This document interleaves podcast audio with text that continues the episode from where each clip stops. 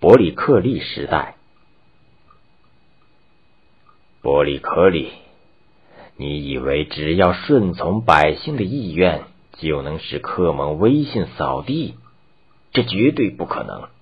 谁要是这样想，一定是白痴。公元前五世纪的某天，当雅典执政官伯利克利刚走出议会时，一个名叫克诺菲斯的贵族在他身后叫骂着：“太可耻了，你这傻瓜！你自己出身贵族，你父亲打败过波斯人，而你却向平民妥协，一味的迎合他们，巴结他们，哪有一丝贵族气派？真是在给你祖宗丢脸！”一路上，伯利克利只管低头走路，并不与克诺菲斯理论。克诺菲斯见伯里克利不睬他，更提高了嗓门，跟在他后面，用恶毒的语言继续辱骂他。当伯里克利来到家门口时，已是夜幕降临了。克诺菲斯站在他家门外，仍然不停的叫骂。伯里克利叫了家里的一个佣人，让他备了一个火把，把克诺菲斯礼貌的送回家。在那个年代，古希腊没有比伯利克利更出名的人了。伯利克利是雅典杰出的政治家，他从公元前四四三年到公元前四二九年，连续十四年。当选为雅典的首席将军。伯里克利是雅典的名门之后，他父亲曾经担任过雅典军队的统帅，母亲是著名改革家克里斯汀尼的侄女。门第加财富使伯里克利从小受到良好的教育。他不仅知识渊博、文武双全，而且具有出众的口才。还不满三十岁，他已在雅典的政治舞台上崭露头角了。伯里克利还是一个廉洁奉公、刚直不阿的人，他深受雅典人民的爱戴。他执政的年代被誉为伯里克利时代。伯里克利生活十分简朴，很少参加酒宴，从不到别人家吃饭。他在从政的三十年里。只有一次接受了邀请，参加了他的一个亲戚的婚礼。但是在客人们开始喝酒的时候，发现伯利克利早已离开了。伯利克利刚开始从政时，国内当权的是一个名叫克蒙的贵族。克蒙十分赞赏斯巴达的贵族政体，而反对在雅典实行民主政治。一次。斯巴达发生了大地震，城邦几乎全被震毁，因此死了许多斯巴达人。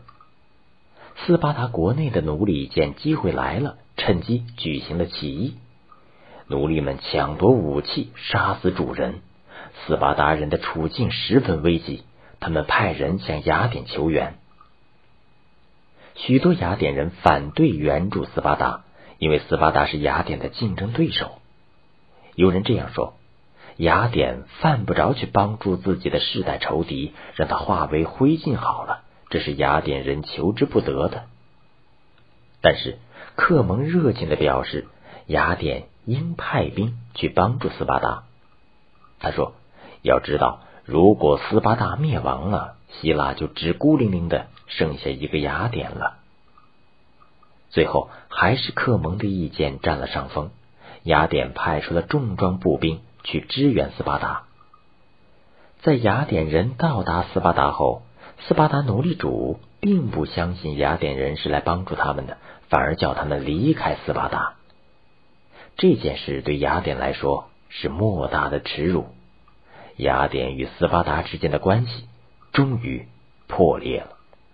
雅典公民用陶片放逐法放逐了斯巴达的同行者克蒙。于是就出现了开头的一幕。什么是陶片放逐法呢？这是古希腊的一种特殊的投票方法。投票时，将可能危害国家的人的名字记在陶片上，在公民大会上表决。当某人的票数超过半数，就被放逐国外十年。克蒙被放逐后，伯里克利成为雅典政坛上的新星。伯里克利剥夺了贵族会议的权利，实行了一种新型的民主政治。他倡议建立由全体男性公民组成的公民大会，一切国家大事均由公民大会决定。雅典的执政官也由公民大会选举产生，执政官任期一年。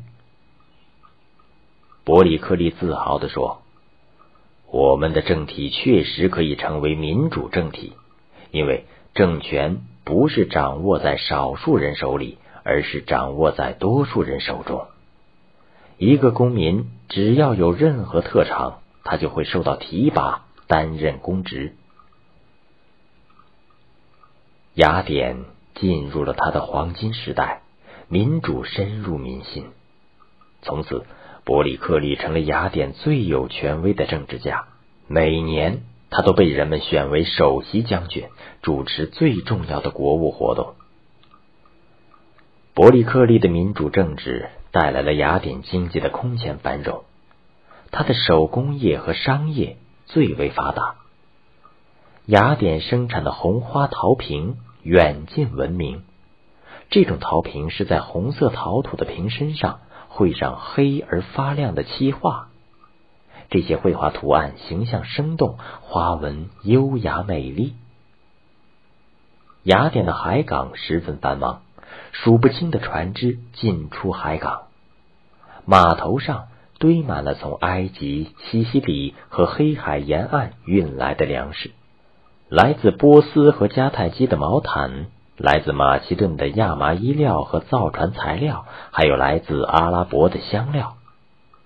兴旺发达的商业为雅典创造了大量的财富，雅典城内出现了许多辉煌的建筑和精美的雕塑。此外，雅典人还创造了兴旺发达的科学文化，使雅典成了希腊的学校，周围城邦的人纷纷前来参观学习。在这里，人们可以倾听名师苏格拉底的教诲，参加哲学家。阿克萨格拉和德谟克里特的辩论，能欣赏到精彩的戏剧，观赏到精美绝伦的艺术品。在伯里克利时代，希腊古典文明达到了顶峰，而所有这一切都与伯里克利的开明统治分不开。